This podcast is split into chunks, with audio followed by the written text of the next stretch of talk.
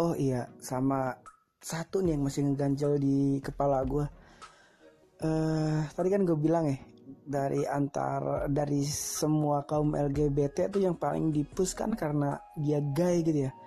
Cuma kok kayaknya lesbi kayak gitu-gitu tuh kayaknya nggak diusik-usik amat ya. Kayaknya kayaknya ini bener apa enggak sih?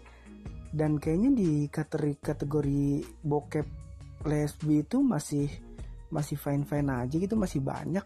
Kecuali yang gay ya nggak nggak banyak sih cuma yang di di web web besar aja. Dan ya seperti yang lu lihat lah yang banyak di expose tentang si gay sih. Ini apa karena uh, selera orang tertentu ya gitu kan? Karena dia sudah terbiasa ngeliat cewek nah terus ngeliat cowok cowok sama cowok gitu jadi jijik gitu kan.